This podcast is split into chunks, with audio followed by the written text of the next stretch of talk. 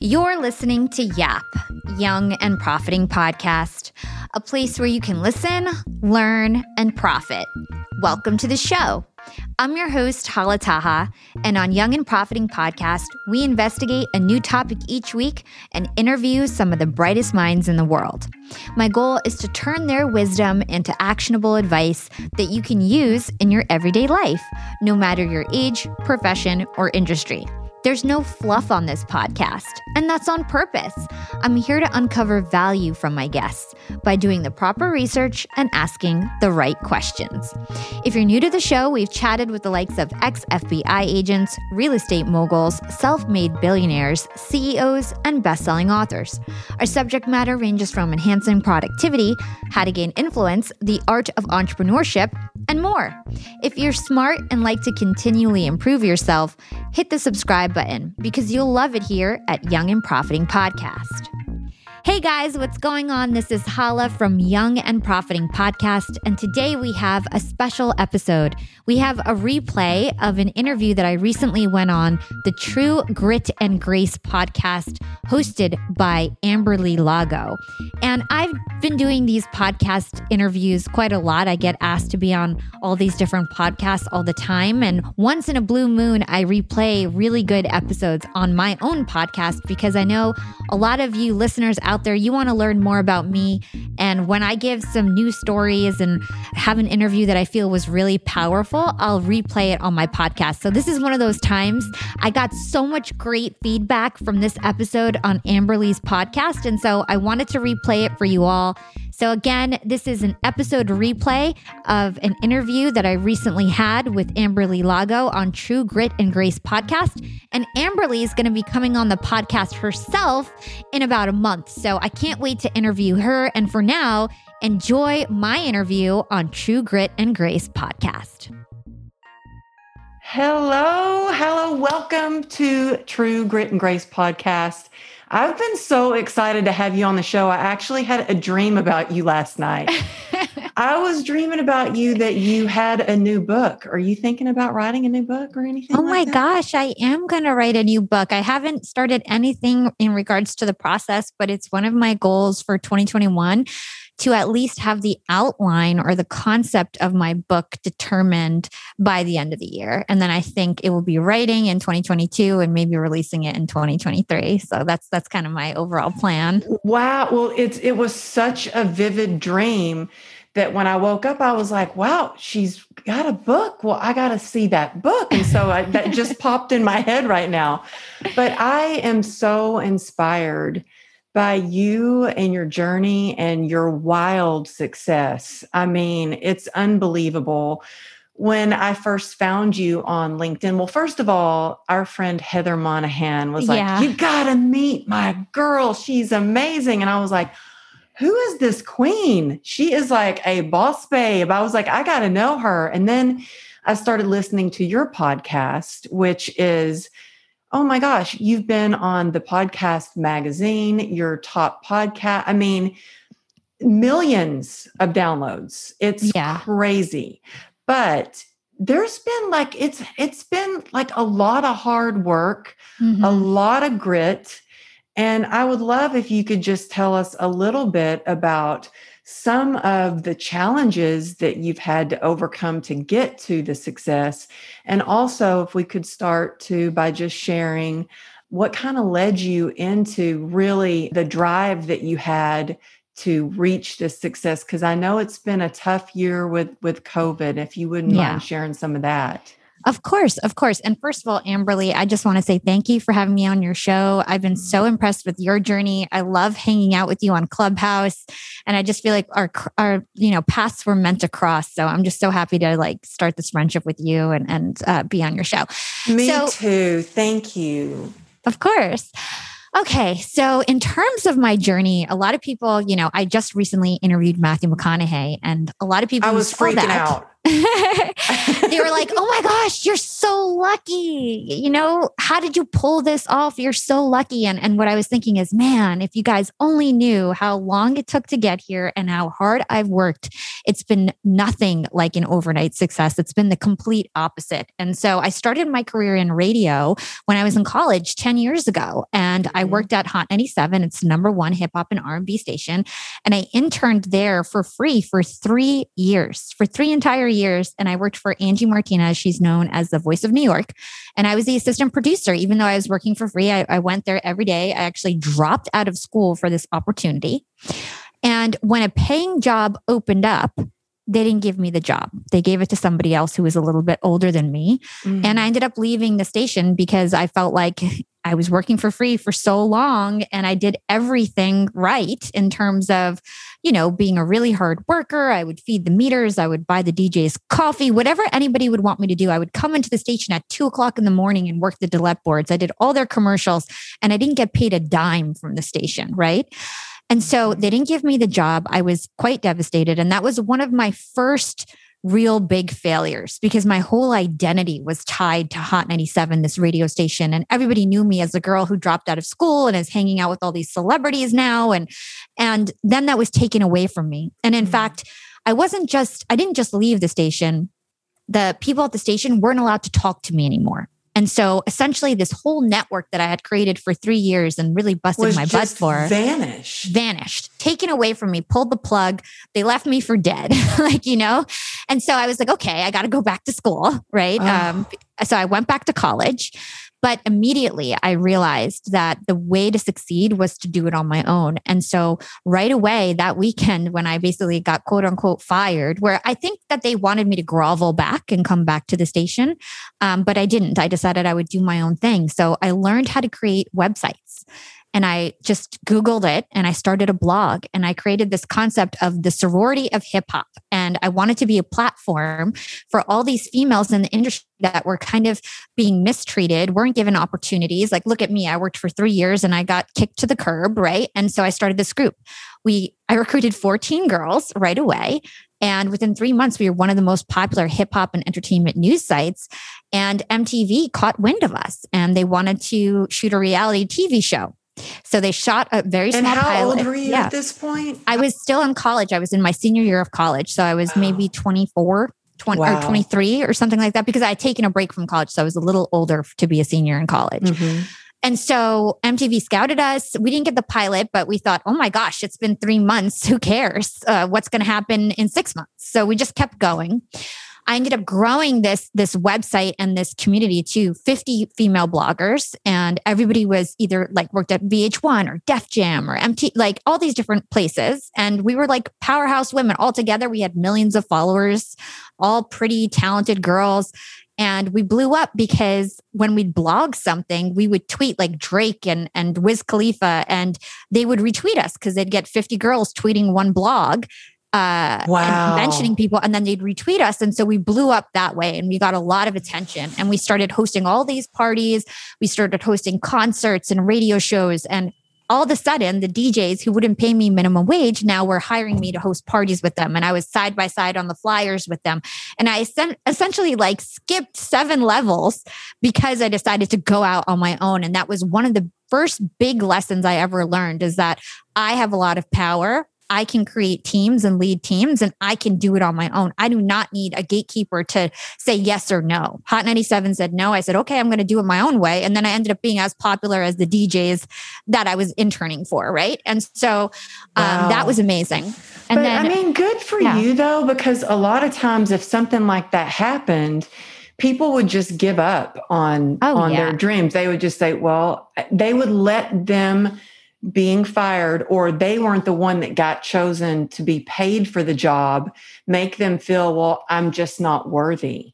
Oh yeah. What do I you used... think it was in you that instead of thinking I'm not worthy, see, they, they aren't even going to pay me, to, I got this, I'm going to do something bigger and better. I'm not going to go back to them, you know, and yeah. begging for that. I mean, what exactly you, I think was in you? I think it has to do with me being Arabic, because when I was in middle school, high school, nine eleven was still really fresh and I never got any opportunities. Nobody ever gave me a handout. Even to this day, like my name is strange. My name is Hala Taha. It's not Stacy Smith, you know? And I love your name though. Oh, thank you. Thank you. But, but it's not the first, like people don't want to do favors for me really. And, and there's not a lot of Arabic people in very high power places in America yet. And so I never get a handout. Never. You know, I don't get to pull those my minority cards the same way that everybody else does. There's not really a place for Arabic people in that way right now. Not yet. Right. And so I really always had to pave my own way. And I remember I have such a great singing voice and I always did. And before nine eleven, I would, you know, get the leads in the plays and solos in every concert and all that kind of thing. As soon as nine eleven happened, the school wouldn't even put me in the talent show. They wouldn't even Ugh, let me be in the talent show. That makes and, me want to cry. Yeah. I'm serious. That just makes me want to cry. I didn't, you yeah. know, I didn't even know this part of your story. Yeah. That is just crazy. Yeah. And so, so the benefit of it all is that I really learned how to handle rejection because mm. in high school, I got zero opportunities. Tried out for the volleyball team? No. Tried out for the cheerleading team? No. No talent show, no plays, nothing. Like nobody wanted to give me a shot, but I, for some reason, I wanted to be successful. You know, I had great parents and, and a great people to look up to and know that success is possible. And I just, for some reason, I had that grit in me to just keep going. And I think those early failures really helped because I wasn't scared of getting no, because my whole life, everyone told me no. And so when Hot ninety-seven told me no, yes, it was a blow, but I had a, I was really used to being rejected and used to having to always take matters into my own hands and still try. Right. And so that's what I did with the Sorority of Hip Hop. And uh, another failure came along my way. M T V reached out to us again. And this time they were like, hey, like we're definitely one hundred percent going to do your show. They signed us. I was the lead. I was getting paid. They filmed us all summer. They got us a studio on Broadway as if it was Real World. It was right after Jersey Shore. So I was like, oh my gosh, we're going to be the next Jersey Shore. M T V wow. was huge at this time. Like the biggest, it was like the coolest thing, you know? They filmed us all summer. They did my makeup every day. They filmed me at restaurants, at my parents' house. We thought we were famous, you know? Yeah. M T V at the same time was poking holes in my event business and in, into my sorority. It was the Sorority of Hip Hop. They would, they were putting girls who didn't deserve it at the top and on the show with me and some of the other main girls. But then some of the lead girls got upset. So essentially what happened is we filmed all summer and then M T V pulls the plug. They decide not to air the show. Again, could have been because I'm Arabic. I have no idea. They pulled the show. They couldn't give us any reason why. And that was that. And all of a sudden I was left with fifty girls so upset. And I was the president of the Sorority of Hip Hop, the C E O of the company. And I was like, okay, like now this was like our one way to kind of monetize and really blow this out of the water. Oxygen was approaching us for a show, but I just was so turned off and I just tanked. I was like, I can't do this anymore. And I, wow. I shut down the website. I shut down the sorority. A lot of the girls were really pissed at me, but I was like, listen guys, like I can't take this pressure anymore. I kind of had a breakdown and I was like, I need to go back to school. I want to get my M B A. I want to be normal. I can't do this entertainment industry anymore. Every time I put in all this work, somebody tells me no, and I just want to be successful. Mm-hmm. And I just kind of was like, I can't bring everybody along this journey anymore. I felt like I was carrying the weight of fifty girls on my back. And I was like, I need to succeed myself before I can actually help everybody else. Mm-hmm. Right. And so I shut it down. I closed it. Every, everybody was like, where the hell did the Sorority of Hip Hop go? We disappeared. And I just wow. decided so I just was going to go into corporate. The whole thing down. I just shut it down. I just shut down the website. I stopped posting on social media. Wow. I actually went into- that must have been wild though, because I mean, social media, it it it's a full, well, you know, that full-time job. And so yeah. to have that, and also I know how that is when I used to be in the entertainment industry and I was a professional dancer and I would go away for jobs and be treated like royalty and have yeah. my hair and makeup done and every day and be taken to the most extravagant places and chauffeured and have guards. And all, and then I would come back to my tiny little apartment in North Hollywood and be like, okay, this is real life. And so it's exactly. a very, it's a drastic change, but yeah. you know, I, good for you for really knowing that for your mental health, for your sanity, for your wellness, that you were like, I need to take care of me, because we really can't take care of anyone else until we're taking care of ourselves first. So good Completely. for you for recognizing that and, and going after that instead of trying to go. But, you know, you do have grit. And I think yeah. that you said something I want to just really reflect on, that you took failures to make you better, and you learned from your failures, and it, it really developed more grit in you. Yeah. And it helps you, it, it's helped you become stronger instead of letting that take you down, take you down. You're like, okay, this isn't working, I'll do this. This isn't working, I'll do this. You've just been able to be so resilient in yeah. how you have changed things up. So you go back to get your M B A? Yeah. So I basically decided that, like, hey, you know, I'm a certain age, I can't do the sorority of hip hop forever. And I gave myself kind of like a cutoff date. And I was like, M T V was going to be like our last hurrah. We almost mm-hmm. got this show. And then my plan was to like get this show, blow up, pivot into something else. And I was like, this show didn't happen. Mm-hmm. I don't want to go number two on Oxygen, or like, you know, that's definitely not as cool as M T V. I'm done. I want to do my own thing. So I went and got my M B A. And the thing is, is I did terrible in my undergrad because I was so focused on Hot ninety-seven, and I was on the cheerleading team. Again, I was given no opportunities in high school. All of a sudden, I was the most popular girl in college. I was very distracted, like, you know, and so I just, you know, did terrible. So I knew I had to get like a four point oh if I wanted to get a real job in corporate. So I did. I got a four point oh in my M B A. I graduated number one in my class, the only one to do wow. so.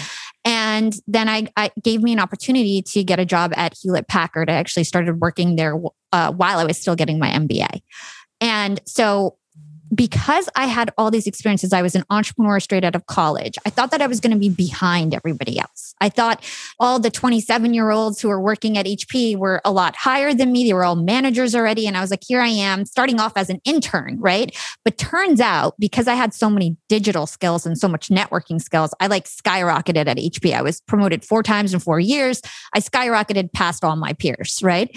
And I was really into employee resource groups and creating culture at the organization. And I caught the eye of the C E O, the C M O, and like really was working directly for the highest level people in the company, and, and did really great there. And one thing led to another. I don't want to go into too much detail, but I wasn't given an opportunity at H P that I really deserved. It was another one of those situations where I was basically side hustling for free in the company with the Young Employee Network. And I was supposed to be the president of the Global Young Employee Network and lead seven thousand people in the organization. They didn't give me that role. They gave it to somebody else who didn't deserve it when I had paid my dues and really work, basically worked for free within the company to help their culture for three years. Then same thing happened. I wasn't given an opportunity. It was some H R person who didn't like me. They gave it to somebody with no experience. And here I was again, feeling like, damn it, I wow. did it again. Well, I, I worked for free you. and didn't get the opportunity, right? Yeah, well, I was going to ask you, what do you think when something like that goes through your mind? Like, here, I've done it again. I have worked and worked and worked, and I didn't get the job. And I mean, I have people ask me all the time, they're, they're like, oh, how did you get that speaking job? How did you get to share the stage with Mel Robbins? How did you get that TEDx? How did you get another TEDx? Like all these different things. Yeah.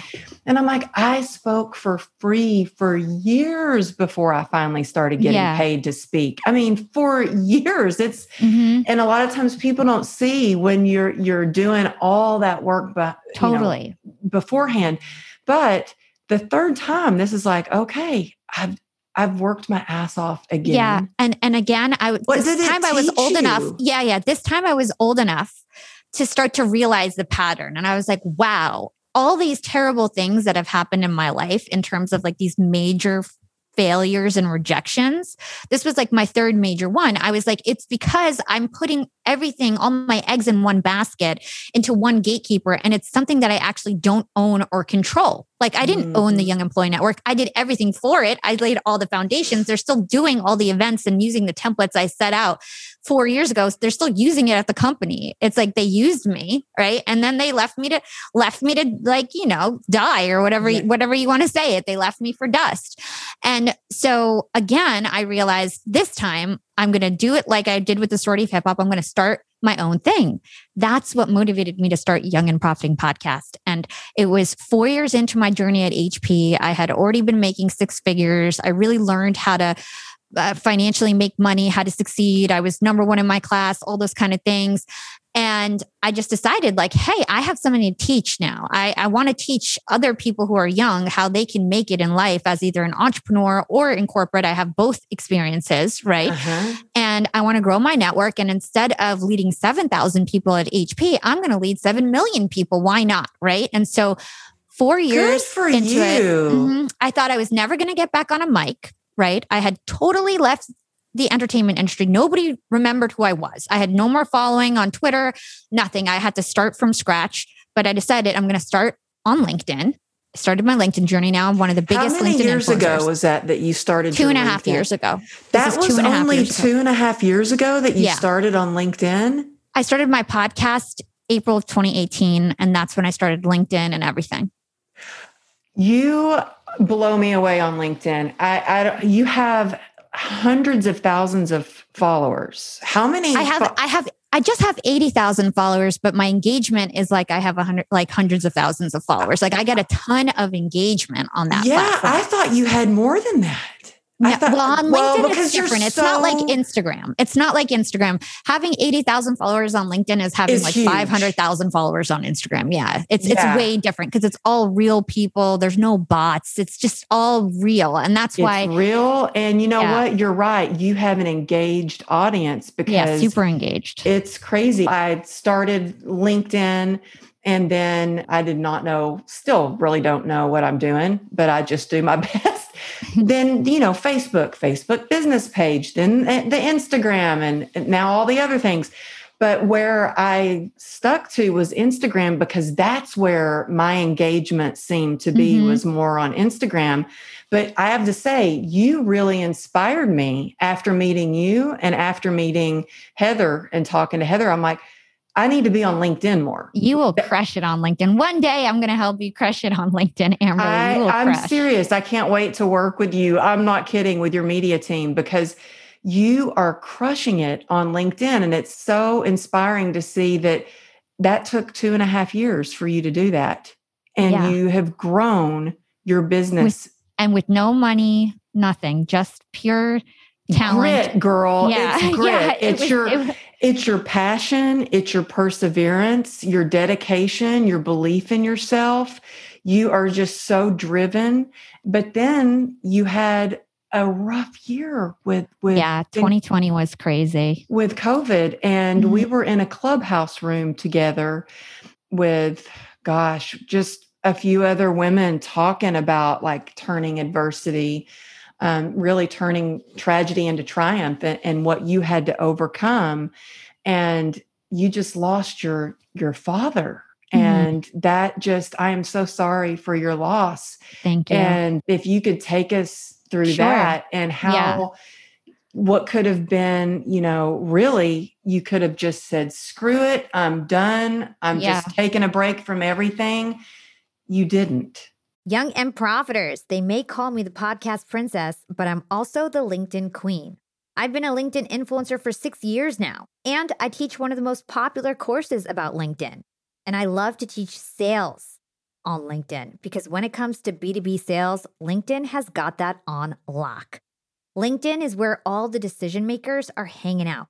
There are one hundred eighty million senior level decision makers on LinkedIn and ten million C-suite decision makers. These people are on LinkedIn and they're in the mode to buy. They're using LinkedIn for their buying journey, to research vendors or sales reps that they might work with, to look up how to solve their problems, to learn from industry thought leaders. They are in the mode to buy, whereas on other platforms, they're in the mode to be entertained. You want to get them in the right mindset. You want to cut through the noise with LinkedIn ads. In fact, seventy-nine percent of B two B marketers rate LinkedIn as their top channel for paid media. And LinkedIn has the best targeting because they've got all these different inputs. People are putting their resume basically up on there. And so there's so many keywords that they can use to target the right decision makers so they can hear about how you solve their problems. And I've got a special gift for all you young and profiters who want to try LinkedIn ads. You can get a one hundred dollars credit. LinkedIn was super generous. If you want to make B two B marketing everything it can be and get a one hundred dollars credit on your next campaign, go to linkedin dot com slash yap, Y A P. Again, if you want to claim your credit, go to linkedin.com slash yap. Terms and conditions apply. Yeah. So twenty twenty was a crazy, crazy year. And just so to kind of get everybody up to speed to twenty twenty-one. So I started my podcast and my LinkedIn journey in April of twenty eighteen. Everything was great. Like just steady growth. You know what I mean? Nothing, no hockey stick growth, but it was just steady growth. You know, it's like every month I grew five thousand followers and my podcast grew and grew. And so by the time, you know, twenty twenty hit, I had a de- decently big podcast. I was interviewing famous people. People knew who I was on LinkedIn. All of that was like going, right? But it wasn't accelerating or anything like that. So in January, my dad had diabetes and my dad started having some health problems and he had to get his toe amputated, right? And so that was really difficult. He ended up getting pneumonia and I was back and forth in the hospital, everything like that. At the time, I was working at Disney Streaming Services. I left H P and I was still working my podcast. And so it was very difficult having to go from the hospital, manage my huge podcast and work full-time as an executive as, at Disney, but I was managing it all. Then March comes around. My dad was in and out of the hospital. And because of that, he caught COVID and he oh. gave it to my mom and my brother who were living at home. Oh, and so my sister yes. calls me and she goes, Hala, like, you know, where are you? I was in Brooklyn. I didn't have a car at the time because I was commuting to the city. She's like, I, you know, I'm going to mom and dad's house. Mom and dad have COVID. So does your brother. Like, you have a couple hours to let me know if you're coming or not.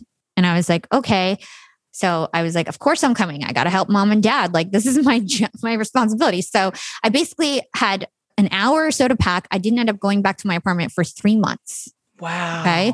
So I got in the car, I, I come home and it's like, you could smell the sickness in the house. I was like, oh my God, I had a mask and sunglasses and everything. And I could still feel that it was like, oh my gosh, like everyone is so sick.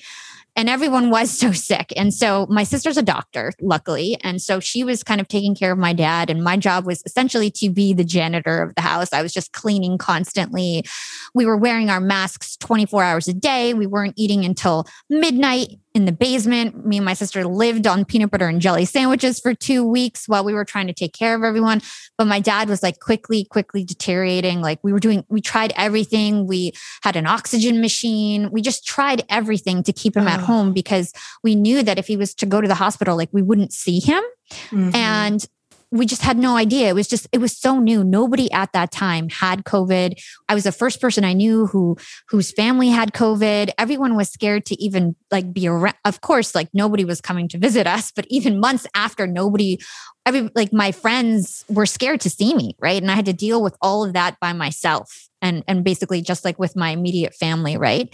And so my dad started deteriorating and, and, you know, one thing led to another and we had to call the ambulance. And I knew that like, you know, and my dad knew we were like, this might be the last time we see each other, you oh. know? And it was just like, I just, all I keep seeing is like him being wheeled away in the ambulance, like over and over in my head. But like, anyway, so he, he stayed in the hospital for a month and we weren't allowed to visit him, even though me and my sister had got caught COVID and, and, basically like while he was still in the hospital had already stopped having COVID sy- symptoms and, and basically was so immune. You did have COVID. I did get COVID. Yeah. Me and my sister got COVID because we were around my dad. And uh, you know, at a certain point, you're not going like, to be able to avoid it if yeah. you're just helping somebody who's really like yeah. can't function on their own. You know what I mean? Mm-hmm. And so I ended up getting COVID, but the worst part is, is that they wouldn't let me see my dad in the hospital. And so I'd be working at Disney and then I'd have like my, my iPad right next to me with my dad, who was basically unconscious the whole time. Oh. I tried to sing to him all the time, talk to him all the time, but all we had was Zoom and the hospital wouldn't let us see him until he died. And so like, that was crazy. That's it's like gotta we, be just... He died alone. You know what I mean? This guy was the most generous man. He was a surgeon. He put all my cousins through school. He was just wow. such a good guy. And to have to die alone, like that's another thing that just like eats me up inside that we had no power about. Then when it came to his funeral, there was all these restrictions, only six people allowed. It was like so fast, like nothing special. Like it was just the worst. Like yeah. it, it was the worst experience in terms of a death. Like for him to have been so alone that even the nurses weren't even really allowed to be in the I C U. Like it was just alone. And it just drives me mad that like his last month, he was so alone. But it's like, I use that again. It's like, it, I think for most people that would like just crush your soul. Like mm-hmm. life is unfair. Why me? Why my family? Nobody else got affected. Here I am. My friends are partying in Miami and whatever, and, and doing whatever they want. And, and you're eating my, peanut butter jelly sandwich in yeah. a basement with a yeah, mask exactly, with your dad exactly, dying. Yeah, exactly. And it's just like, why is this happening to me? We were super safe. I have been super safe. My family was trying to be super safe, but mm-hmm. it just happened to us, you know, and it could happen to anyone. So anyway, you know, No, I, I used it to my advantage. I was stuck at my mom's house for three months. And so what did I do? I started a business. I, well, my dad was in the hospital. I started Y A P Media. And now mm-hmm. six months later, we're approaching a million dollars in recurring annual revenue. And I have forty employees. And I started that six months ago while my dad was dying in the hospital, because I just had this free time all of a sudden, because I had no commute. Nobody wanted to talk to me because I had COVID. And so I just had time. And I was like, I'll start a company. Why not? And actually, Heather Monahan was the one who inspired me. She saw what I was doing and she was like, Hala, you've got something going on. I had a team of volunteers from the start. Young and Profiting Podcast from episode two, I had fans who volunteered to work on the show. So I started a Slack channel two years ago and started building out these work streams. Little did I know that two years later, all my volunteers would become team leads and have a team under them. Wow. And I'd be able to pay everyone, like, you know, that's so incredible. Just, yeah. So just, it just happened so organically. Honestly, I haven't done any advertising. It's all word of mouth. It's all referrals, and it's all social proof that we have out there. And it just, it just happened so organically. And I think that for me is one of the things I'm most proud about, is the fact that like I started this company and it's just almost felt effortless. Like it's been a lot of hard work, but it just feels like the product market fit is so strong it's that it just, just feels like, like the sky is the limit. For yeah. It. yeah. Yeah. And everything that you have been through prepared you for this success. If yeah. you wouldn't have gone through everything you had been through, with learning how to build websites, with learning how to run a team, with learning rejections and yeah. everything that made you stronger and developed that grit even more. And then had started your journey on LinkedIn and you got the social proof, because yeah. how many times do you get, re- I get people that reach out to me all the time and they're like, would you like to build your social media here on Instagram? And I look and I'm like, You, you don't even have a following. Followers. yeah, exactly. Why would I hire you? exactly, exactly. People don't understand that. It's all about the social proof. So for me, it, it was so easy because I was like, yeah, I am an influencer on LinkedIn and I have a number one podcast. And check out some of my clients who are crushing it on Instagram or Clubhouse or the other platforms that we manage, right? So mm-hmm. I totally agree. Social proof is so important. And some people don't realize that you need to do it yourself before you can claim that you can go do it for others. This episode of Y A P is sponsored by Policygenius. Summertime is just around the corner.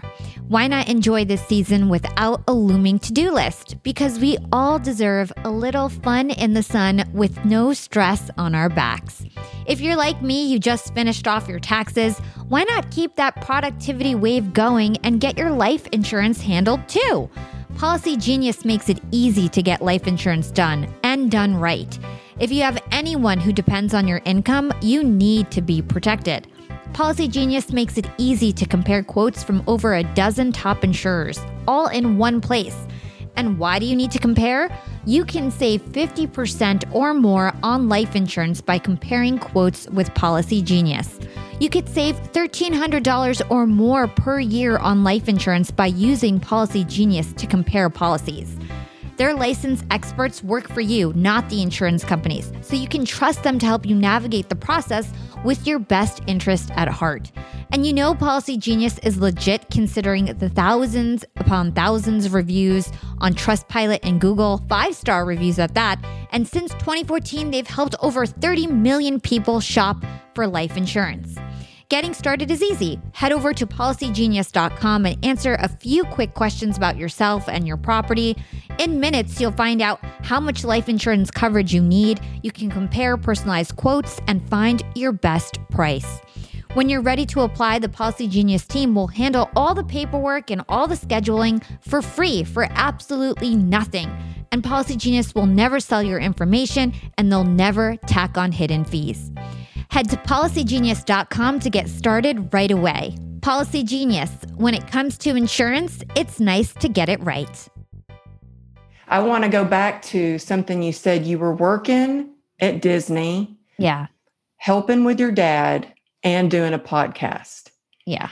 And a successful podcast at that. And now I don't think, when I started my podcast, I remember telling my husband, oh, you know, I want to do a podcast. He goes, you don't even have time to go take a bathroom break. When are you going to do a podcast? And I'm like, oh, but I really want to do it. And then I started talking to people like, well, it's a lot of work. And I'm like, well, how much work can it be? You know, it's a lot of work. I love it. And this is the best part. This is like, I shoot, girl, I was dreaming about you last night. I was so excited about getting to talk to you. But it's not just this part. It's, you know, prepping for it, getting all the social media to go out, because I'm big on promoting the podcast. Yep. And I know a lot of people don't even promote their podcast. And I guess maybe their podcast is so big that they don't need to do that. I don't mm-hmm. know. But for me, I like put it on LinkedIn, put it on Twitter, put it on Instagram. I have a separate page for my podcast. And it really is a game of just being consistent. Yeah. And every week, you know, I'm, I, at first I thought I was going to do two episodes a week, but I just, I, there's, I would need to quit my other job coaching people to do that. Yeah. So I'm sticking to one. Yeah. But what, when you started, did you, were you doing the podcast all by yourself, just you and, and booking your guests and doing everything on your own? Yeah. So I started with an advantage. So I think one thing that I didn't point out is that I had that radio experience. And then all throughout my twenties, I basically always had some sort of a show. So Young and Profiting Podcast is like my fifth show by now. Um, oh, I always had online radio shows. Yeah. And so when I started Young and Profiting Podcast, it was a totally different genre. I didn't do music or celebrity interviews anymore, which is what I did before. It was really educational. And so I did have to learn a new skill because I never had that piece, but I knew how to audio edit. I knew how to produce a show. I could put two and two together to figure out guest pitches and things like that. And so that really helped me stand out. And so by episode one, two, three, I had like avid fans that were like obsessed with the show. And what happened is that these fans would reach out and be like, hey, I'm a web designer. Like, do you need help with your website? I just want to help, right? Hey, wow. like I want to help you with your graphics. Can I just help you? And so I just recruited all these people. I didn't actually reach out. It was everybody reached out to me and I started this Slack channel. And then I just got to know these people more and more. And then I had somebody who would take over the website. And then I had somebody who would take over guest outreach. And then somebody who's helping me with audiograms each week and or YouTube, whatever it was. And I just started building this team who felt very invested in our brand. And now fast forward two years later, these are literally the team leads on my YAP Media who are leading their respective work streams. And it's like, I had built that out all as volunteers. And I had and a lot know, of experience with volunteers because I was president of my alumni association. I was the Sorority of Hip Hop basically was volunteers. Like I just had so much experience motivating volunteers that it came so naturally, even though my plan was to do Young and Profiting Podcast on my own. But bringing in those team members is what really helped accelerate me because in the beginning, I was pushing out one episode a month because I was doing it all by myself. And it was a different format as well and very complex with music and narration and all this stuff. And then I started doing one-on-one interviews to make it a little bit more scalable. Then with all this help, I started putting out one episode a week. Then I started outsourcing my audio engineering and, and kind of hiring people for the first time. And then it just kept building and building. So I would say that I was on my own in the very, very beginning, but quickly I started growing a team. And I think that's key, especially if you're getting any sort of momentum. There's people out there that just want to learn, especially if you have something to teach. For me, it was really easy to get volunteers because I had a lot of experience and people really wanted to learn. And I think that's valuable when you can teach someone. And it's hard to find sometimes a good team. And I have learned to ask better questions. How I started building my team was I too had like my graphics designer just started making stuff. Hey, I hope you like this. Here's what uh-huh. I made for you. Like just making stuff for free. And then I was like, wow, this is amazing because I sure don't know how to do that. So I was like, how about I pay you to do this for me? Mm-hmm. And then after about a year of doing little jobs here and there, he's full time. He's just with me. He gets a, That's amazing. You know, monthly check. You know, I'm like, he's on my team. But I've come across people who are like, oh, yeah, I do this, this, and this. And then you're like, great. And I didn't do a background check.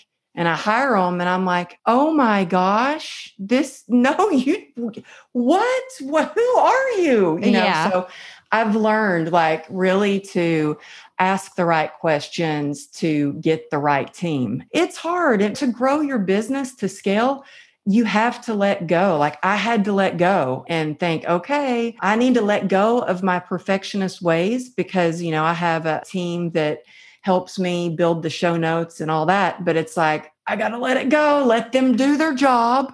Yeah. You know? I, and I think what was key for me and the reason why we've been able to scale so fast is because I trained those initial volunteers so closely yeah. that they know exactly how I think. You know what I mean? And I've set up That's all these processes need. Where I just have invested so much in these volunteers in terms of my training with them that now they can then train the next group of people. And I don't necessarily need to be involved because I trust the people that I had initially trained. And so I think that model really works. The other thing that we do is we have like a very consistent internship program where every single semester we recruit like ten interns. We put them through a boot camp. They essentially work for free for us for months until they're done with their internship. And if they did a great job and they're ready to go, we then hire them. So it's like everybody goes through this very formal internship process that we've implemented. And it's really helping us because it's like essentially every time I get a new client, it's like I can take some of my experienced people and then kind of hire some of the interns that have been working for free and give them that opportunity. And it makes me feel really good because I has been a free intern before and didn't get hired. And so when I get to hire an intern after a couple months, it makes me feel so great that I can give oh, somebody that opportunity yeah. instead of doing what people had done to me in the past, which is basically just use unpaid interns, which I don't do. Yeah. I mean, you have, because you've been there, done that. Well, I guess some people would turn around and do that to other people, but you have such a beautiful heart and you're just, you're such an amazing person oh, in every way. I mean, from everything you've shared, from showing up to take care of your dad, and here he passed away and you were like, I'm not going to let this bring me down. I'm going to use this to propel me forward. And I know he is just, you know, watching over you, so proud of all Thank you've you. Done. I mean, I'm just so blown away by all that you've done and all your success. If you could give some people some tips today who really want to grow their LinkedIn, yeah. what would you suggest that they start doing like right now to start, especially as an entrepreneur? Do you think that LinkedIn is the place for people yeah. to be or well, just I think wherever that- their engagement is? Well, here's the thing. I think it's a multi-pronged approach that you need to look at. I think you need to look at where your audience is and you need to get super clear about who your audience is, right? And then you can make a decision. When I first started my journey, I was posting equally on Instagram as LinkedIn. And I realized that on Instagram, people really wanted to see like me in a cute outfit and that kind of stuff. But whenever I posted something educational or motivational, it didn't really take off. And I was like, okay. Plus, I had a lot of old followers from my old life who didn't want to see this business side of Hala. They wanted party entertainment Hala, right? Uh-huh. And so LinkedIn was my chance to be someone new, right? And so I was like, okay. And I know that people definitely like self-improvement. People are on LinkedIn. They're educated. They have a lot of money. They want to learn. They want to improve their life. So what I did is I found my competitors and I noticed that Gary Vee had an enormous following on LinkedIn and he has a podcast that's self-improvement related. And so I decided I would target Gary Vee's fans. And this is something anybody can do. It's platform agnostic. You can do it on any platform. Look at your competition and their recent posts and see who is liking and commenting on those posts, right? Oh, so, I see that there are people that do that to my page, actually. Like I know there's one person in particular. I'm like, anytime I do um, a podcast interview or a, a show or connect with something, the next thing I know, this person is doing the same thing. It's like, it, it's like, I don't care. It's just, I see that. Yeah. So it's not only just doing what they post, it's actually reaching out to their followers, yeah. especially on LinkedIn. So anybody who liked or commented on Gary Vee's post, I'd shoot them an invite. And on LinkedIn, you have thirty thousand invite connections. You have to use those really strategically. That is the foundation of your community, right? And so I would reach out to Gary Vee fans and I'd say, hey, I noticed you recently liked Gary Vee's posts. If you like his content and podcast, you're going to like mine too. I'd love to provide value on your feed. Right? So this did a couple things. First of all, it showed relevancy to the algorithm. So on all these social media networks, if you D M someone, it makes it that you guys are friends. It shows that your content is relevant, right? So my content started showing up more in the people's feeds who I was DMing and, and inviting to connect, right? Once they, I sent that invite, nine out of ten people would connect with me and accept it. Then I'd send them a follow-up message about my podcast. So they felt invested in my journey. I just launched a podcast. Here's the link. Let me know your feedback. People were usually saying, thank you. It's so incredible. And then I'd say, okay, please leave me an Apple Podcast review. I kept the conversation going, right? After a while, like let's say three months, I amassed like nine thousand of Gary Vee's fans.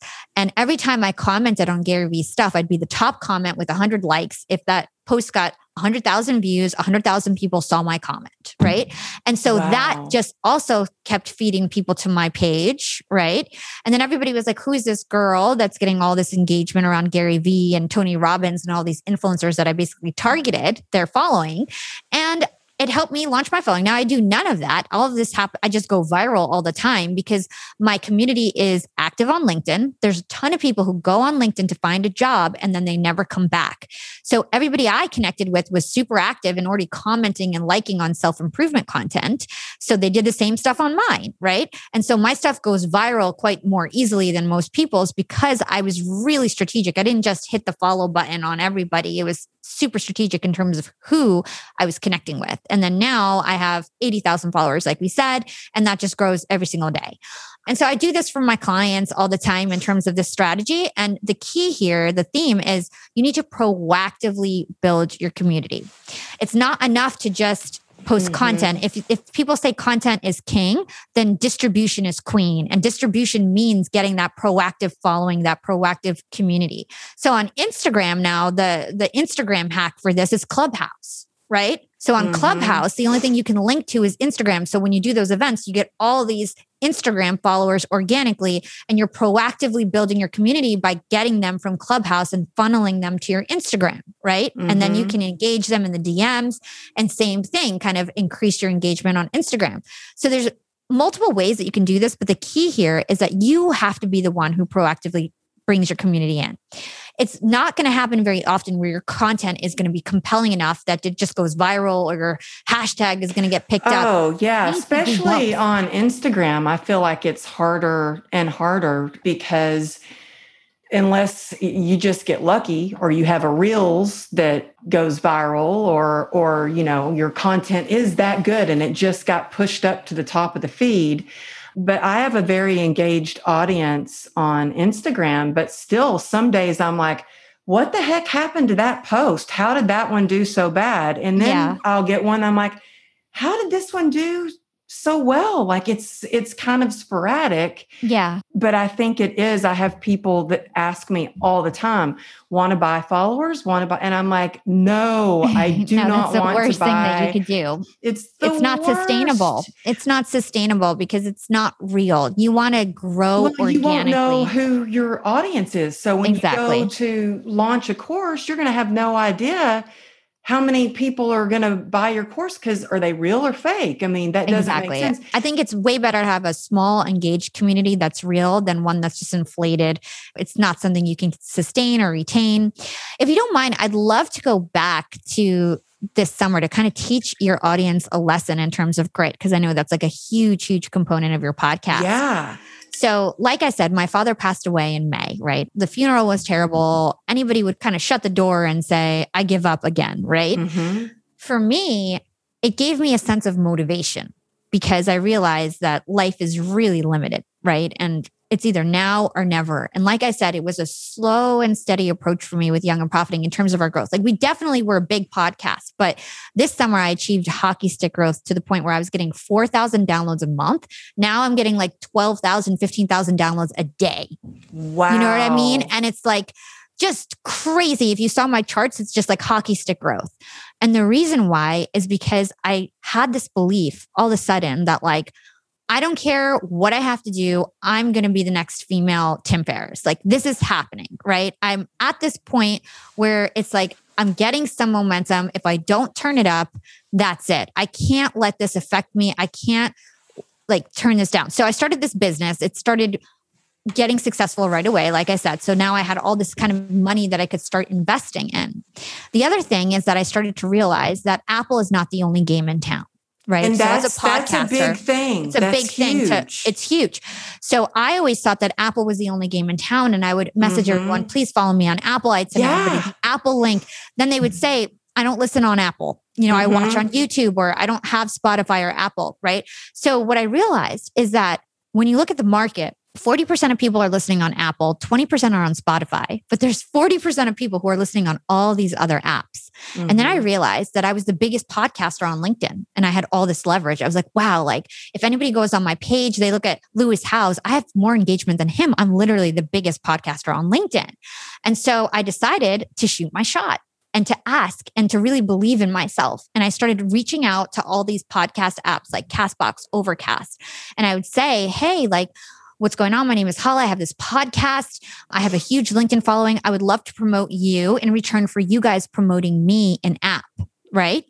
And everyone said yes. You're then brilliant. Got, Thank you. Thank That's you. Everyone incredible. Said yes. So I got sponsored by Castbox. I got sponsored by Podbean, Podyssey, Good Pods, Podcast Republic, you name it. I was sponsored by everyone all of a sudden. In a three-month span, my downloads skyrocketed because my success rate to promote was much, much higher because on social media, fifty percent of people don't listen to podcasts. twenty-five percent of people in America don't even know what a podcast is. Okay. Mm-hmm. So when you're promoting your podcast on social media, you're promoting to all these people who don't like podcasts, right? They and might it's love hard to get people to go to a different Oh yeah! I look I, at my swipe ups and see yeah. how many people have swiped up to go listen to the podcast.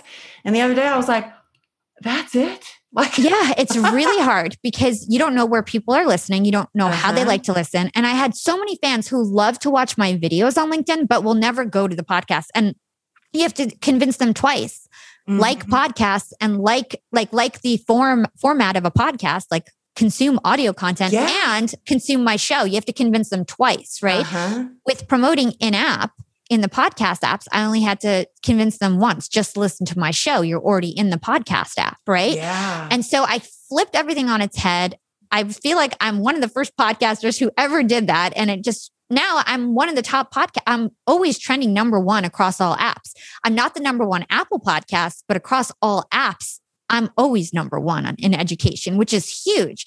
And now I can use this as leverage for other things, you know, and it's all about using your leverage. I guess that's the uh-huh. lesson that I wanted to teach everyone. It's like I built LinkedIn. My podcast was doing well, but could have been doing better. I leveraged LinkedIn to kind of trade my audiences. And the other lesson in there is that I wasn't afraid to ask. Right? A lot mm-hmm. of people are just afraid of asking. I just did the work. I found out the contacts that I needed to. I put together a well-put email and I shot my shot and everybody said yes. And it literally changed my life. I landed the cover of Podcast Magazine in January twenty twenty-one. I basically went from worst year ever, first six months, to best year of my life, launched a million dollar company while still working at Disney. I had thirty-five employees. I had people quitting their full-time jobs before I even quit my full-time job. Like all my volunteers started quitting their jobs to work for me. And then finally I became a full-time entrepreneur February first of uh, this year. And oh I, I had built God. all of this while still working full time. And so I definitely just want people to understand that it is possible if you believe in yourself. But I think for me, once my dad died, I really turned it up and I really decided that like, it's now or never. I'm going for it. I've been steadily working towards it, but I'm turning it up and no one's going to tell me no now, you know? And so I just wanted to share that because I feel like it is really inspiring and you do not have to wait until somebody is sick or dying to realize that life is limitless and you can achieve all your dreams. And so I wanted to share that lesson oh, with everyone. Yeah. And you know what? Your, your hard work puts you where your blessings can find you. Mm-hmm. And you've definitely worked hard for this. And I think um, you've been given the gift of perspective and like, yeah, it is time to ask you know, we're not guaranteed tomorrow. We may as well live full out. And um, I just really applaud uh, your courage and your grit for all that you've you've done. Thank you. And your creativity and being able to do things differently, think outside the box and yep. use leverage. And and also to to not even like reinvent the wheel on some things. Like you're like, hey, Gary Vee's successful. He's created all this. I'm going to go see what his, yeah. I'm going to go like, I, I think his fans will like me too. That's brilliant to build your, to real engaged followers. Yeah. Now, do you, are you big on YouTube? Do you think as an entrepreneur, you have to be big everywhere? LinkedIn, YouTube, I think Instagram? That's a great question. So I think right now YouTube is really mature and very, very difficult. I have forty employees, right? I have hundreds of thousands of subscribers from my audio podcast. I just, I have under two thousand subscribers on YouTube and I have a whole team and we spend a lot of money and resources on it. It is not easy to do without paid ads. And so YouTube, I feel, is very, very hard to get into at this stage. They have a new feature called YouTube Shorts, mm-hmm. which can provide some organic engagement. But in terms of your time, your money, and your resources, YouTube is not the place you want to play, especially if you're an amateur and you have no experience in that space. It's mm-hmm. not the same. Even you can't even convert your podcast easily on there. It's a, people like to consume content very differently on YouTube. It's very uphill battle. I would say that if you're looking for a video type platform, focus on TikTok. TikTok has a ton of organic growth. It's really where it's at in terms of getting those organic eyeballs. Also, Clubhouse is another app that has amazing organic growth right now. And basically, you want to focus your time on the places that are going to give you the most reward for your resources and, and time. And that's where you want to focus. So LinkedIn, again, that is getting more mature, but there is still some organic growth that's available to you because not everybody knows about these strategies that I'm, I taught you guys today in terms of like how to kind of grow an engaged following. Mm-hmm. And so LinkedIn still has that opportunity. Instagram is rather difficult right now, right? But the key is, is that whatever platform you decide to concentrate on, focus on that one platform, build it really well, feed all the different features. These apps, they come out with new features every day and they prioritize people who use these new features. So on Instagram, for instance, they came out with Reels, right? It's their version of TikTok to compete with TikTok. And so if you use that feature, they're going to promote your profile, right? If you use their new stickers and things, they're going to promote your profile. And so you always want to feed the new features and use all the different features of the platform. And you won't be able to do that if you're spread too thin. You're going to do everything mediocre. And then when you go to use leverage, you're going to have none because none of your mm-hmm. platforms stand out. For me, I literally just started on Instagram. I know that sounds crazy given my age and everything like that, but it's because I needed to double down on LinkedIn. Mm-hmm. Otherwise, I wouldn't be the biggest podcaster on LinkedIn right now. And that's what f- has fueled all of my success almost. It's just mm-hmm. having that one major platform where I'm the clear dominant leader. You know, if I had grown to eighty thousand on Instagram, nobody would care because everyone has eighty thousand followers on Instagram. Well, and that's what's crazy. You know? you know, when I started on Instagram a few years ago, so it was a few years ago, but maybe four years ago I started, but I didn't really post. It was mostly to stalk my oldest daughter and see what she was up to. Then I was like, oh, I'm going to do my business on here. And I started getting serious and intentional about posting. And back then, one hundred thousand followers was a lot. Yeah. Now, a million is a lot. Exactly. Exactly. You know? And so it's just like, and it's, I, I think it's harder to tell also if, you know, is that real? Is that fake? Is exactly. that, you know, there's so, so much garbage on Instagram in terms of bots and all of that kind oh of stuff. Oh my goodness. I had to turn my profile to private one day because all of a sudden I was getting bots following me. Yeah, me too. I, I'm having a problem had, now where where it's all these like weird comments and I get and I'm like, how do I turn this off? It's so strange. So and I was like, I, I don't know what to do about this. And I had a friend reach out and she's like, you shouldn't buy followers. And I'm like, oh, I know, that's a bad idea. And she goes, no, you shouldn't. And I'm like, what are you talking about? Like, I was so confused. And I, she was paying attention to my following more than I was. I was not paying attention to exact numbers of what what numbers I had. Like I'm, I've got so many different things going. I'm like not paying attention to, to sometimes all even my notifications and stuff. And I looked and I was glad. At first I was a little offended, honestly. And then I was glad that she told me, because I was getting fake bot followers. And the only way I fixed it was I had to change my profile to private for like two days. And then it finally stopped, but ah. it's just crazy. So I'm inspired um, by you to start building on LinkedIn more. Yeah. But I wanted to ask you about Clubhouse. So mm-hmm. do you have some boundaries that you set with yourself about Clubhouse? Because I literally had to turn my notifications off because I was like, I'm getting pinged to come in a room every second. And I want to go in there. Like I have this FOMO of, I, I want to be in that room, or I want to go, yes, I want to be on that panel. Yes. And I'm like, but I have to do these other things. I need to get to, to work. Honestly, so, I would say. Have you slowed down on it, or are you still on there a lot? One of the reasons, so I quit my job. I was an executive at Disney Streaming Services in February, February first, I, I was my last day at work. And one of the reasons why I quit was because of Clubhouse, because I knew that I had to invest my time there and I did wow. not have the time. I spend two hours a day at least on Clubhouse. You do? I do, because you know what? I've been tracking analytics, and two hours on Clubhouse, I'm reaching three thousand people directly. If I, well, you know, I do noticed- guest interviews and things like that, it's it's way less. Like it, I'm sure you guest on a lot of podcast interviews, not yours. So I'm sure yeah. when you come on my show and when I come on your show, we're going to get a lot out of it, right? But there's some shows that invite me on that probably get fifty listeners, right? And it's not live listeners, they're not super engaged. It doesn't go to my Instagram or trickle down in any way. I never really see the benefit of it. So I'm like, I'm going to stop doing so many guest interviews. I'm only mm-hmm. going to do the really good shows, and I'm going to try to spend a lot more of my time on Clubhouse. So it was, it's a lot about thinking about what is actually going to move the needle. Exactly. The other thing to think about is that Clubhouse has extreme organic growth. I have almost eight thousand followers on there now. And that's not a whole ton. Some of my really great friends have one hundred thousand followers because they've been living on the app. Literally, I have a friend, Lauren Tickner. She's huge on the app, but she, for the first three months, didn't sleep. Like she was just on the app twenty-four seven. And that's what she did. But it worked out great. Now she's like top influencer on the platform.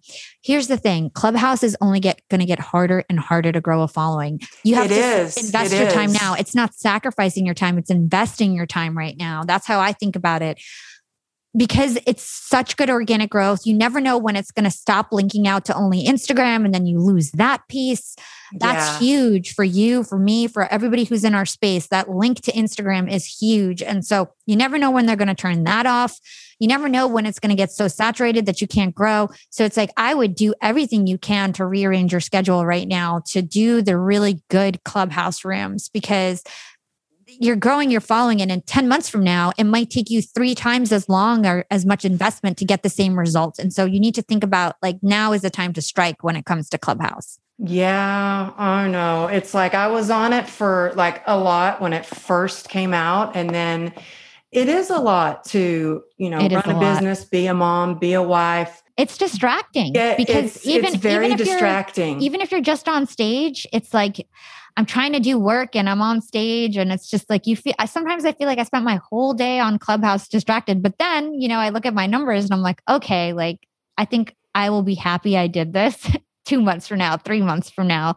It's yeah. just really tough right now. And, and it's very yeah. being intentional about the rooms that you go oh, in yeah. because, you know, I was in a room uh, last week and I was on a panel. And there were literally like twenty-five people. And I was yeah, like, I know that sucks. I, and then you feel like you can't leave. And, and then I was like, I'm the guest speaker. I thought there were going to be more than twenty. I mean, not that, look, if I can help twenty-five people, that's totally. great. But time is so, you got to scale your conversations, and especially it, when you're trying to reach mass the masses. It's exactly. all about scaling our conversations. The worst feeling is when you do something like that and you're like, oof. But that's what I'm saying. Like, maybe, I'm not sure if you're doing guest interviews on other podcasts, but. Well, that's where I'm starting to cut down because, and I mean, and even, you know, my podcast is booked out until like July now, but I have started to scale down and really take a break from things because I just, there's, you have to really know what your intentions are, what your priorities are, exactly. and then, and look at what is moving the needle on your business. And I can see that Clubhouse, like I'm like, wow, my newsletter is gr- like my MailChimp subscriptions have grown so much. And it's because on my Clubhouse, I say, I put together this free course and I'm like, you know, download your free thing, D M me Clubhouse on Instagram. Yeah. And I'm telling you, I send it to them and I'm just getting so many more people sign up for my newsletter. And thank goodness we own that. We own our new, you know, our subscription. So yeah, that has been a big thing. A big, di- I see the difference there too. Yeah. I would say definitely invest your time in Clubhouse. Whatever you can do to kind of rearrange where you're focusing on, like forget about YouTube, going on Clubhouse, forget about these crappy shows that you've been interviewing on if you have been, spend your time on Clubhouse. The other thing that I'm doing is actually recording my Clubhouse events. Like you I were just on one. That, and yeah. so I get to use it twice. And that really helps because that more, is like, yeah, amazing. More podcasts is better ranking, more downloads. And so I've just been recording my Clubhouse and then uploading it to my podcast and it serves a dual purpose. So I think keep thinking of those synergies. That's so one that, thing that yeah. I was like, okay, how can I repurpose this? But mm-hmm. because you know, like our interview here, it will be in post, it'll be on YouTube, it'll mm-hmm. be on the podcast mm-hmm. platforms, all on the website. But uh, when I was on Clubhouse, I'm like, okay, that was two hours gone, poof, you know? I what know, I mean? Exactly. I know, that's tough. It yeah. is. And then I was on Clubhouse one day for three hours. I was on the panel and it was like three hours on a Saturday, but it was with Vera Wang. And I'm like, well, I can't leave. This is Vera Wang. I know. know. And then it's so much pressure when the room blows up because you're like, I had my whole day and now I'm stuck yes. here. And it's it's it's really a really new space. We're all yeah. getting used to it. I think people are going to cool down in terms of the frequency and, and it will be less pressure eventually. But I think everyone is trying to capitalize right now. Yeah. I noticed when I first got on Clubhouse, people were following E- a lot easier. You know, you, everybody was following each other. Yeah. And now people are a little bit more like, mm, no, I don't think I want to follow you. Oh yeah, I'll follow you. You know? yeah. More choices. Yeah. So what would be one tip you could give someone about Clubhouse as far as like getting into good rooms and being called up on the stage? Yeah. So I would say like network like crazy. I've met so many amazing women. I met you on Clubhouse. Yeah. I can't even, I feel like almost all of my girlfriends right now at the moment, other than like, you know, who I grew up with, I've met them on Clubhouse, other women with similar interests. And it's all because I wasn't shy. Raise your hand, you know, don't be shy, provide your expertise. Open up your own rooms, get to know the different club owners, ask them if you can open rooms, become an admin. Another thing is to just find your tribe and create like a back channel. So I have a, a lot of different back channels. I have a back channel of podcasters that I open up rooms with. I have a back channel of women that I open up rooms with who are good on social media. We're influencers all in our same right, depending on the platform. And so start your communities, start your back channels, be that conduit, be the networker who actually brings all these people together. And even if you don't have expertise because you're the glue and you started the chat or whatever it was, you'll be exposed and you'll get that exposure and visibility. And mm-hmm. so I think that's my number one tip is like start some sort of a community, see who's active in your space and then reach out to them. Hey, like want to join my WhatsApp channel? We can keep in touch about the rooms that we open and mo- moderate together and just team up with people. And then you'll keep building your following and, and so on. Yeah, I think that's great advice. And you are a very good networker and yeah. very good at bringing people together. Mm-hmm. Yeah, you're real. You have such a gift for that. I'm just so excited about all that you shared today. It's Thank really you. been eye-opening about like, okay, I guess I need to get on Clubhouse more and LinkedIn more and forget YouTube. yeah. Forget you know, YouTube. Yeah. You know, well, my twelve year old is the one that's like, Mom, you got to be on YouTube. YouTube's where it's at. And then she was like, Mom, you're too old for TikTok. Don't go on TikTok. Well, the first video I uploaded on TikTok has like six hundred thousand views. Oh my gosh. You then, would do amazing on TikTok. You are such an attractive woman and you have so oh, much so inspiration and motivation. Like you will crush on TikTok. It's I not just, for little kids. It's not just for dancing. I also have to start my TikTok journey. That's like a whole priority for me in twenty twenty-one. Girl, it's, I have it written on a sticky note today. Like, it is important. Like TikTok is where TikTok. It's at. And especially for people our age, it's like now it's like it's hit the masses and it's like it's either now or never. Or we're going to be in the same boat next year talking about TikTok like it's YouTube, right? So I, I think it's like I now mean, or never. I, I started and then it's like I get to other things and it's like, okay, I just need to, to do. Yeah, forget just, about, I would definitely, in my professional opinion, forget about YouTube. It's so expensive. It is such a battle. TikTok, your regular iPhone videos will perform. It's so much easier. Mm-hmm. It's shorter. It's quicker. It's just way less work. So way less work yeah. and more fun. And you know what? I'm just about having more fun. Yeah. Having fun along the journey because it can be a lot of work. And so, you know, my, my daughter came in and I was like writing a to-do list and she could tell I was a little overwhelmed. And she said, well, my to-do list is to have fun. And she makes fun. She makes her own fun. And I'm like, you know, we can make our own fun. We can make, yeah. you know, uh, TikTok fun and all that. So I uh, just appreciate having you here. I value your time and your wisdom so Thank much. Um, and I'm just so blessed to call you my friend and so grateful we met. Thanks to Likewise. Heather. I'm going to just tell her thank you again. I want people to listen. Y'all listen to her podcast and check her out, not just on LinkedIn, but on Instagram and all her social. If you're listening to this and you're driving or something, go to the show notes. It'll all be there so you can follow her and check her out, but definitely listen. Tell us the best place where people yeah. can find you, listen to your podcast, and if they want to hire you and your team for your expertise, like I do someday soon, where they can find you. Of course, of course. So first of all, Amberly, I can't wait till you come on Young and Profiting Podcast. I can't remember where, when we're scheduled. It's a couple months from now, I but I'm going to so. replay. I can't wait. If you give me permission, I'm going to replay this episode on Young and Profiting because I think you did such a great job. You were an amazing interviewer. So I'd love to put you on my podcast and replay the episode so you get some followers. Oh, I would love that. Yeah. Thank call you. It done. Done deal. So uh, let me know when it goes out and you have the M P three and I'll, I'll put it up. So you guys can tune into Young and Profiting Podcast. We're on all the major platforms, Apple, Spotify, Castbox, Overcast, wherever you listen to your podcast. We're also on YouTube. Um, you can follow me on LinkedIn. Just search for my name. It's Hala Taha. I'm on Instagram at Yap with Hala. And for everything else, you can go to my website, young and profiting dot com. In terms of my podcast, I do so much research and I interview the brightest minds in the world. I've interviewed Matthew McConaughey, Seth Godin, Robert Greene, Mark Manson. So, so many great people. There's so much amazing content. I have an entire research team and we go crazy in terms of the value and the gems that you're going to get from this podcast. You're never going to walk away feeling like it was a waste of time. Similar to, and if you like Amberly's stuff, you're going to like my stuff. I can guarantee it.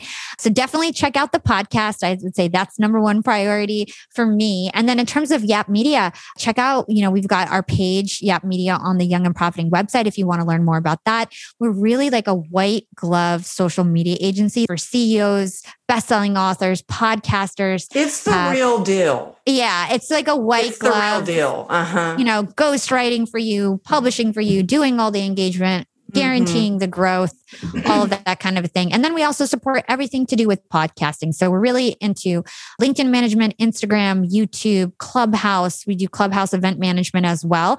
And then everything having to do with your podcast, whether that's getting you on podcasts, booking guests, audio production, micro content, all of that. So we're an amazing team. And yeah, if you guys are interested, check out young and profiting dot com.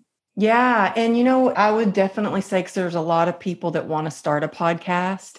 If you are thinking about starting a podcast, really reach out. She's who you want on your team. So thank you. Thank you so much. I can't wait to talk to you again. And I'll see you on Clubhouse. Oh, yeah. We're going to be collaborating all the time.